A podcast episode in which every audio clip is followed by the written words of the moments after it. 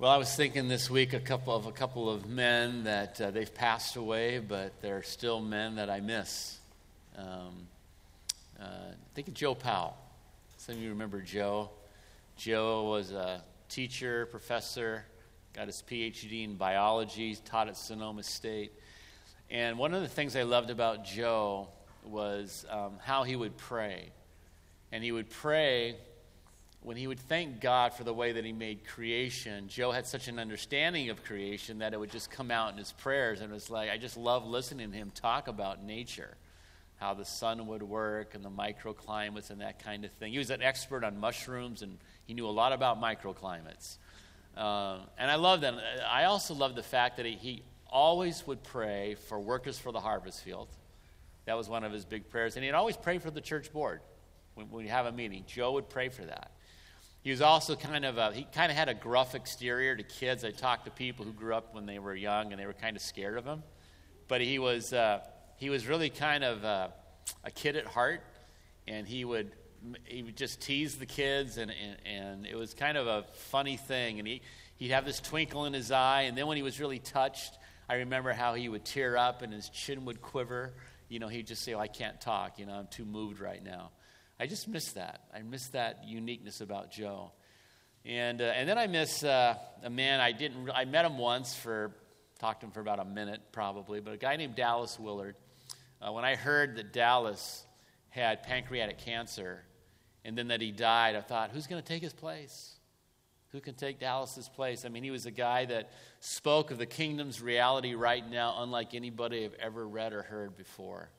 Um, he was incredibly good at, at, at, explaining why the spiritual disciplines work and opening up our lives to God's grace. I've never heard anybody that could describe how that works the way Dallas Willard did. In fact, there are people all over the world, teachers, who rely on Dallas Willard to help them know how do we access the grace of God, why those work, why our body matters in these things.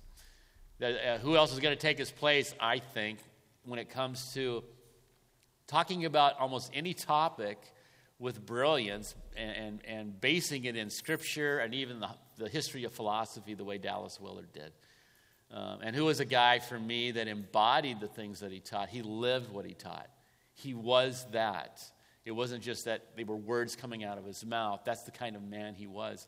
In fact, he was somebody for me that when I was in a really a hot spot in ministry, I was felt like I was drowning. You know, I was like being in 20 foot seas and I was going under and coming up, spitting up seawater.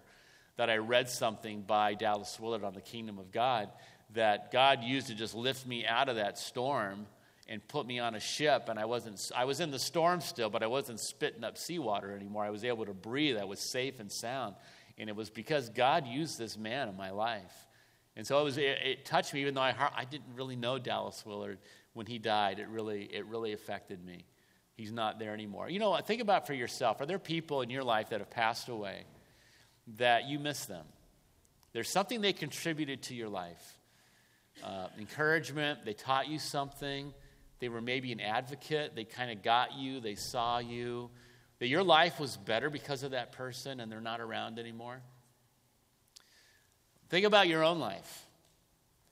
Uh, when you're not here anymore, what do you think people would say about you? How did you contribute to their lives? What did you give? How did you shape? How did you make the people around you better and contribute to, the, to their well being? Think about our church, Santa Rosa Nazarene Church. Let's say today was the last Sunday of Santa Rosa Nazarene Church. Shut the doors tomorrow. Would Santa Rosa miss us? Have we made a difference? Have we contributed to the life of this city? I want to I wanna tell you, uh, I want to give you a little story about a woman um, that was sorely missed when she died. Um, it's not a long story. We don't know a whole lot about her, but her name was Tabitha. I'll give you a few things about Tabitha. One thing we do know that she was a follower of Jesus. It's very interesting. They use the word the word follower in the Greek is mathetes, M A spell math and then E T E S, math eats. Okay? A, a, a follower is, is, is, a, is a disciple is a follower or a learner. They attach themselves to somebody and they take on that life and those teachings of the person they attach themselves to. It was very common back in Jesus' day for people to be mentored by somebody. They would, they would ask, Can I be a part of this, this rabbi? I want to follow you. I want to learn from you. Jesus was a rabbi, but it was different. He asked people to follow him. And so she was a follower of Jesus. And when they talk about her being a follower, they use the feminine version of Mathis, Mathitria.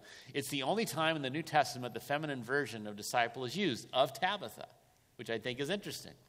So we know this woman's a follower of Jesus. Something else we know, of course, is her name, Tabitha, and in the Greek, her name is Dorcas. Some people know her by Dorcas. And the name Tabitha Dorcas means gazelle. Um, and they would name girls sometimes back in those days after animals for like the, beauty of their eyes. Like a gazelle would have pretty eyes. And so they, you know, want their daughter to be pretty, and they would name this, so they gave her this name, Tabitha. Something else that's probable about Tabitha was that she was financially secure, possibly owning a two story home. You'll find out why we conclude that and was actually a leader in the church, perhaps even hosting the church in her home. They didn't have church buildings like this back then. So when the church gathered, they gathered in homes. And because she was probably a woman of means with perhaps this nice home, nicer home, the church could have gathered at her house. But beyond that, Tabitha contributed to people's lives in such a helpful way that when she died, they really grieved her life. They really, really missed her. And I want to read this from Acts chapter 9, verse 36. If you want to follow along, just open your Bible. Acts 9, verse 36. In Joppa, today it's Jaffa, it's the same city that Noah ran away. He caught the, the boat and tried to get away from God. Same town. Joppa, Jaffa. Okay? It's right on the coast, the Mediterranean. I've been there. It's a lovely community, it's, it's nice. So in Joppa, there was a disciple, Mathitria, named Tabitha, Gazelle. In Greek, her name is Dorcas. She was always doing good and helping the poor. About that time, she became sick and died, and her body was washed and placed in an upstairs room. Lydda was near Joppa. That's about, it's about 12 miles away, those two towns. So when the disciples heard that Peter was in Lydda, they sent two, two men to him and urged him, Please come at once. Peter went with them, and when he arrived, he was taken upstairs to the room. All the widows stood around him, crying and showing him the robes and other clothing that Dorcas had made while she was still with him. And it says it uses two words for clothing. One would be the inner, the under, like kind of the underwear, the clothes underneath and the clothes on top. She made all of their clothes for these women, these widows. Peter sent them all out of the room. Then he got down on his knees and prayed. Turning toward the dead woman, he said, Tabitha, get up. She opened her eyes, and seeing Peter, she sat up. He took her by the hand and helped her to her feet. Then he called for the believers, especially the widows, and presented her to them alive. This became known all over Joppa and many people believed in the Lord. Isn't that a good story? The life of Jesus in Tabitha turned her into a servant. Says she was always doing good and helping the poor. There was this driving force inside of her, the Spirit of Christ, that gave her compassion for the poor and the skill to do something about it she made them clothes. And she had one group of people that she focused on in particular, and that was widows. Okay, so these were women who lost their husbands and were especially prone to poverty because they did not have a man anymore to bring, bring home the bacon. Let's, we got to always, when we go to the Bible, you kind of got to suspend your view of the way life is in America today because it wasn't like that back then. Women, girls did not grow up in schools, they basically were not educated. So they didn't have means to get nice careers like we do in America today for women. So, in fact, they said one of the reasons divorce was so destructive was that if a woman got divorced, how was she going to survive? Well, she could go live with her, her relatives, she could remarry, but they said her, her new husband would often treat her as secondhand goods because she'd been divorced, or she could sell herself into prostitution. That's how a lot of divorced women in the old days survived. And so these widows hardly have anything. And so um, life was a struggle for them. It was just survival, it was hand to mouth. So Tabitha steps into the gap, alleviates some of the burden by making them clothes.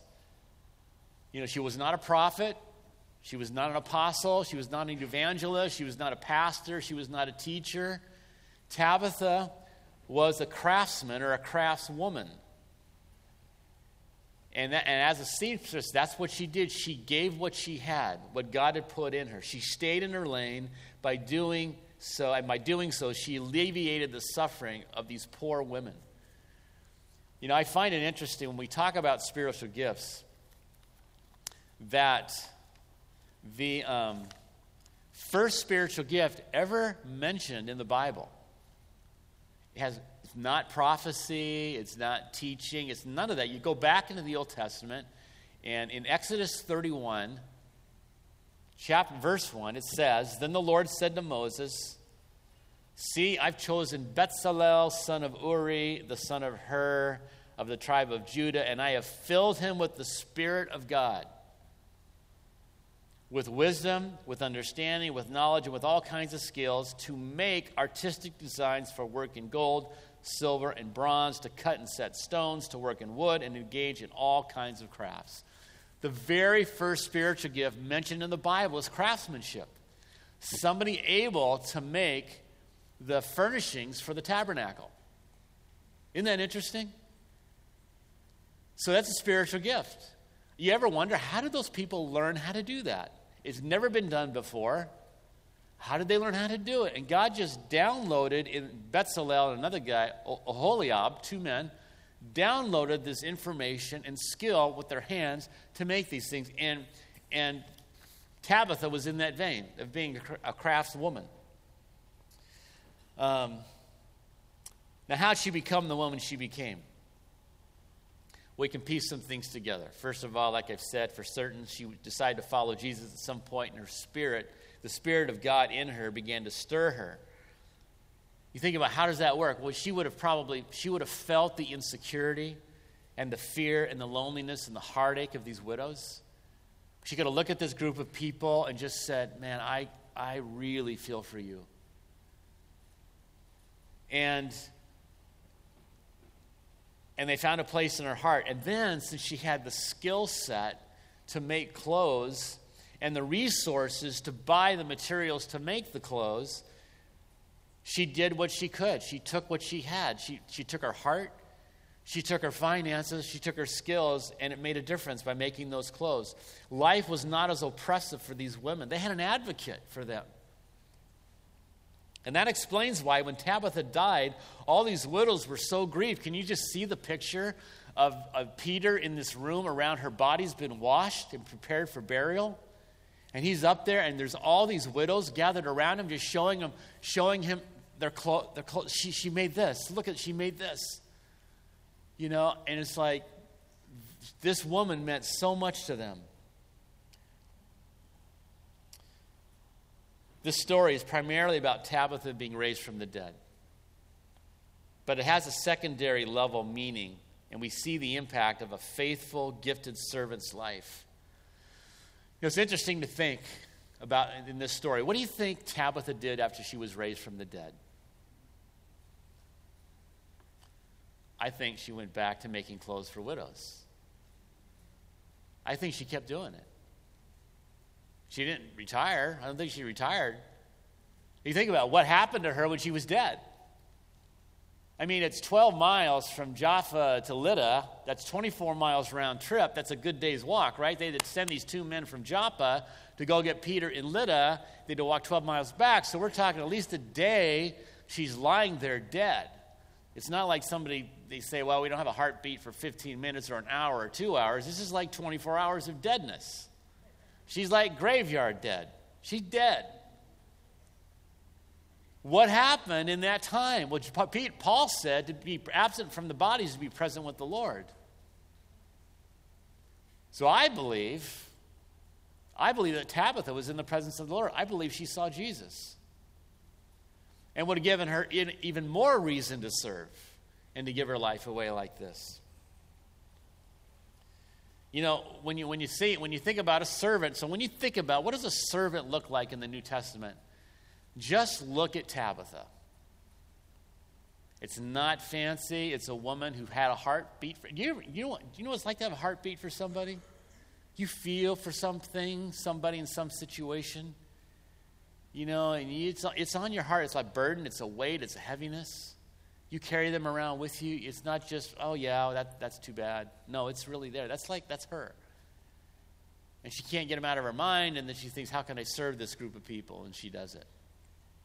So I want to show you some pictures of some servants today. We have Tabitha in the, in the New Testament, but we have some others here. So let's look. There's Ellen. There's a servant. All right. So she serves, she creates a more hospitable environment by preparing food on, on Sunday mornings. She's here on Saturday getting ready. She does that in meal, you know, big dinners that we have. She's here. Let's go on to somebody, another servant. They look like Gemma. There's Gemma. In fact, I think she's back fixing lunch right now. But Gemma also leads our trip, our, our group, when we go to uh, Mindanao. And she sings on the worship team. And it's just like she, she has a heart for her people back in the Philippines. And, and hundreds of people have been touched because of Gemma and her, and her home group. I mean, they feed kids in schools. I mean, you could probably say thousands of people have been impacted by her life. You know, isn't that cool that one person with a burden, what they can do? Let's go on to the next servant. There's Melinda. She serves our children, serves among the kids. All right? And uh, by the way, the school's doing good and, and ministering to kids. That's great. So let's go on to another servant, what they look like. Oh, there's two young ones, Kristen and Larissa. They get here, they help serve food. They're here early on Sunday morning. They just kind of do whatever needs to be done, okay? Keep going. It's good. You can be young, old. There's Jeremy working on the sound. That's what a servant looks like. He's here. That's one of the biggest jobs there is, is doing sound. He's so reliable. We're so grateful for him.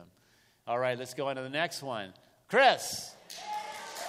You know Chris by his drumming, but also Chris works in addiction recovery at the Redwood Gospel Mission. He teaches the class to people, guys coming off the streets who are, are going to consider whether or not they want to enter the program and get free of their addiction.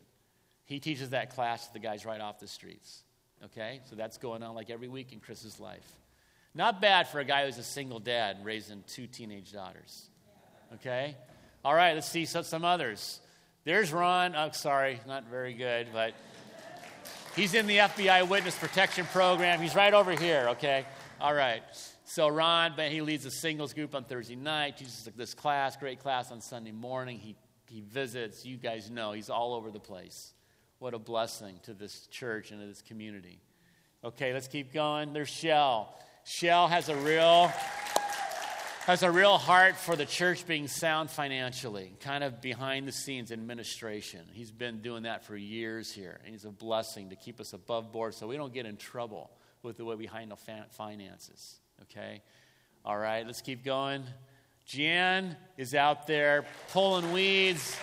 She also, she also serves as a chaplain in the, with the police department. So she's on the streets of Santa Rosa. Okay, next we have Michael Michael McKay, he's kind of in the shadows too. Teaches a th- he does a Thursday night Bible study, um, and he does whenever we need help around here. He's so reliable. He says yes. You can ask Michael; he will just show up. He's so committed and so devoted to this body. Keep going. We got Norma back on the computer doing sound. I mean, doing the overhead stuff. Keep going. We've got Leonie Leonie serves in the hospital working with people who are dying alone. They have no family or friends around, and she's there for them and often sharing the gospel with them before they die. So, what a significant ministry. And she also works in the library back there. Keep going. There's more. There's Diane working with women's ministries. Thank you, Diane. And food set up uh, also with uh, Nomadic Shelter, setting up tables on that night. Keep going. And these three girls, yes, these young ladies right here, Rachel and Sophie and Sydney, they do so much of the setup and the teardown for Nomadic Shelter, and they are great. And serving food. It's been great to have those three, okay? And keep going. Ah, there's Martin Greeter on the right. Stephen, again on the left. Stephen working on the Redwood Gospel Mission. Do we have anybody else? I think that is it. No, there's Donna. Okay, Donna also, the Redwood Gospel Mission, and um, ministering and mentoring women who are coming out of recovery. So, just that's kind of what servants look like. They just look like normal, ordinary people. Okay, nothing fancy. You don't have to have any fancy degree or anything.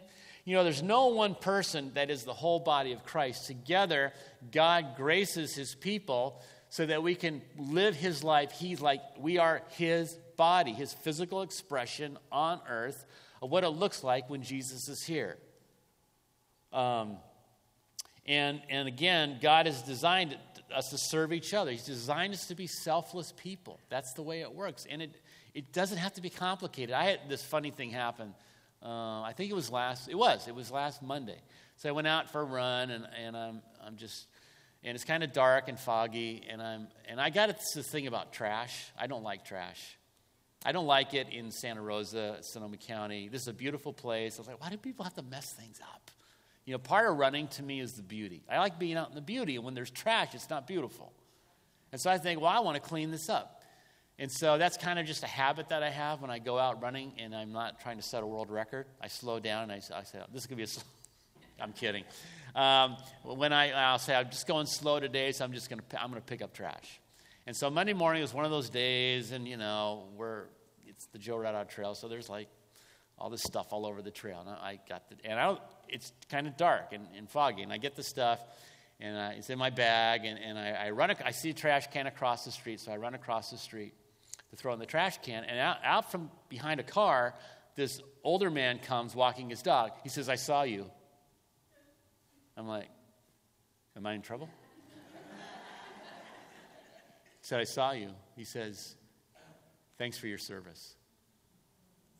And then he said, You are a very unique individual. And I'm like, I just picked up trash. I mean, it's not that big a deal. It's really not, but isn't that amazing? Something as small as picking up trash helped this guy's day that he would say that, that I'm a very unique individual for picking up trash? It's kind of crazy to me. But just to say how much service means to people serving one another, building each other up, adding to each other's lives. You think of those people who taught you something or showed you something or came through for you in a tight moment, how much they mean. Means a lot. And so we need to learn well, how do we, how do we find our place of service? How do we find our place of ministry, like the people that were up on the screen? How do you do it? So let me, you want to fill in your notes. Let me give you some ways, steps that you can take to how do you find a ministry, a place of service? Because if Jesus lives in you, you are now equipped to be that kind of a person. So, number one, you need to experience grace. Paul said we have different gifts according to the grace given us. So if you have grace, it comes out in different shapes and in different ways. When you follow Jesus, you have that grace. He'll move you to action in some way when He's working inside of your life. You will not feel comfortable just sitting. Number two, experiment with different ministries. You start trying different ministries even if you're not very good at some of them. That's the point. You find out what you're not good at. You fit somewhere. See, there are no wrong people in the body of Christ. There are only right people in the wrong place. So, like if you're if you were tone deaf, it wouldn't be good for you to be singing on the worship team. That's just it's not that you're wrong, it's just you're the right person, that's just not where you belong. There's somewhere else that you do belong. You know, sometimes we, we don't look at things like administration is important. Well, administration is very important. There are people with leadership abilities to just, you know, gather and collect people to do something. There, there are reasons that some churches, I know some of these pastors, I've talked to them, said, hey, the reason this thing gets done in my church is because I got these people over here doing it. I'm not doing it. If it was up to me, it would never get done. Because of these people over here, it's hundreds of people are being touched in Santa Rosa but it's not because of the pastor. So you just try things, you experiment, you get out there. It's okay to fail. You know, it's, it, we, we need to be trying things, and, and even if it flops. And number three, explore the possibilities. There are lists of the gifts in Romans 12 and 1 Corinthians 12 you can read about. If you're thinking about specific places to serve here, You can do things like work with computers, you can work with children, you can work with facilities, you can go to the Philippines, you can work in the city in some capacity. We have a table, a couple of tables at the back this morning that talk about different tracks spiritual growth, outreach, community, ministry. And you can take a little flyer and look at that and fill it in and drop it in the basket and say, hey, I'd like to look into this. But just explore the possibilities. And number five, examine your feelings. If you haven't ca- caught on yet, all these words start with an E. Okay. So they all start with an E. Examine your feelings. Did that ministry, when you tried it, did it energize you or did it drain you? Do you feel more alive or did you feel really awkward when you were doing that? So you just kind of have to sense, you know, because if you have a gift, you're going to have a passion for it. You're going to like it. It's not going to be like, I hate this. No, if you have the gift, you'll like it. And that's what helps to keep you going in that particular area. Number five, evaluate your effectiveness. Is the service you're providing making a difference? It is, help, is it helping? Is it encouraging? Is it healing? Is it developing? Is it strengthening other people? Number six, expect confirmation. What do other people tell you about what you're doing? That's a really good sign. I had a, a, couple of things very encouraging to me. You know, it's like, how do you start off in this area of, of being a pastor or preaching or teaching? How do you know if you really should be doing that, if you're any good, or, you know? And I remember the very first sermon I ever, I ever gave uh, was in the church I was raised up in, in Camarillo. And uh, I grew up in the church, started going there when I was 10 years old, and came back, and I was called as a music minister to the church, and then I felt called to, to being a pastor. And so as I was getting ready, I, I got some opportunities to preach. And the very first time I did, this guy stood up after I was done and affirmed me, which did not happen in that church. He, he just stirred up, and he says, I can see, you know, good things coming. It was like, wow. So that was that affirmation that I needed. Um, and, uh, and, you know, people will give you affirmation. They will, they will see something and, lift you up in that. You know, here's, here's the deal. I learned something this week that really got me. This was my, this was my, this was my spiritual gem of the week. And I, I was studying this about the gifts, and there's a part in Ephesians 4 that really has not really ever made much sense to me. I go, why? They don't seem to fit. They don't connect. I, I didn't get it. I wasn't connecting the dots in Ephesians 4. It's my favorite passage when it comes to the church. I love Ephesians 4 11 through 16, but I wasn't so hip on 1 through 10. And so it says in there, in, in towards it's like verse 7, no, it's um, verse 10 actually, that he who descended is the very one who ascended higher than all the heavens in order to fill the whole universe. And so before that, it also says he distributed gifts. So here's the deal Jesus died on the cross, he was raised from the dead, and then it says he ascended higher than the heavens to fill the whole universe. So he's over the whole universe. He's reigning, he's ruling. Everything is under him. And he's bringing everything, he's going to bring everything together as one someday. And then it says before that, he distributed his gifts. And then it goes on to specifically say, well, what were those gifts? I mean, did he give like, you know, Christmas sweaters? And uh, uh, you know a new power tool. You know what kind of gifts did jesus give when he gave gifts? And it goes on to say what those are. He gave some these are the gifts apostles prophets evangelists pastors and teachers.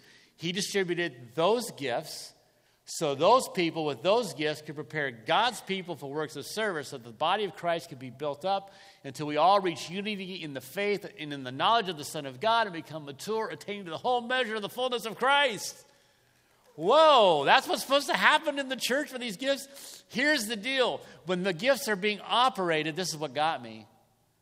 We are, the church is the only place in the universe that is demonstrating the rule of Christ and what one day will be when he comes to rule again, when everything will be under his rule and there will be no sin, no wickedness, no enemies. But right now, while we wait for that day, where is that being demonstrated in the world, in the universe? In the church. When the church is appropriating and exercising the gifts and being built up, we're demonstrating what's coming someday. So we're living out of your gifts isn't about filling some spot in a church because the pastor needs workers. This is about reflecting the glory and the coming work of Christ in the world today. Man, folks, if we had churches all through Santa Rosa where the people were all responsive to the grace of God that's flowing through them, the glory of God and the kingdom of God would increase. That's why this is so important. It's not just about doing stuff, but reflecting and manifesting the rule of Christ in the universe today. So that was my gem for the week. I just went, whoa, that's it. So here's the challenge. You know, if you don't have a spot or you're looking for a spot, start thinking, God, where, where is my heart beating? Like Tabitha. Tabitha saw widows, man. She could not let them go. She could not get them out of her, her mind. A lot of times when we have a gift, God calls us to a particular group of people. that you see something in children or teens or senior adults or people outside the church. You just see something. You say, I got to do something about that. You have a burden for it. And then you have an ability to do something about it. So, so that's, that's the challenge this morning. I would encourage you to peruse those tables or just ask, start asking, Lord, Lord, where, where, where do you want me? Um, what are you doing? I want to serve you and help me to do that. So we're going to close in prayer. Um, there'll be some people back at the tables. Why don't you guys go on back to the tables now? And um, if anybody needs prayer this morning, I'm going to be standing up here over on the right if you need to be prayed for for anything, okay, after we dismiss. So let's go ahead and stand as we close.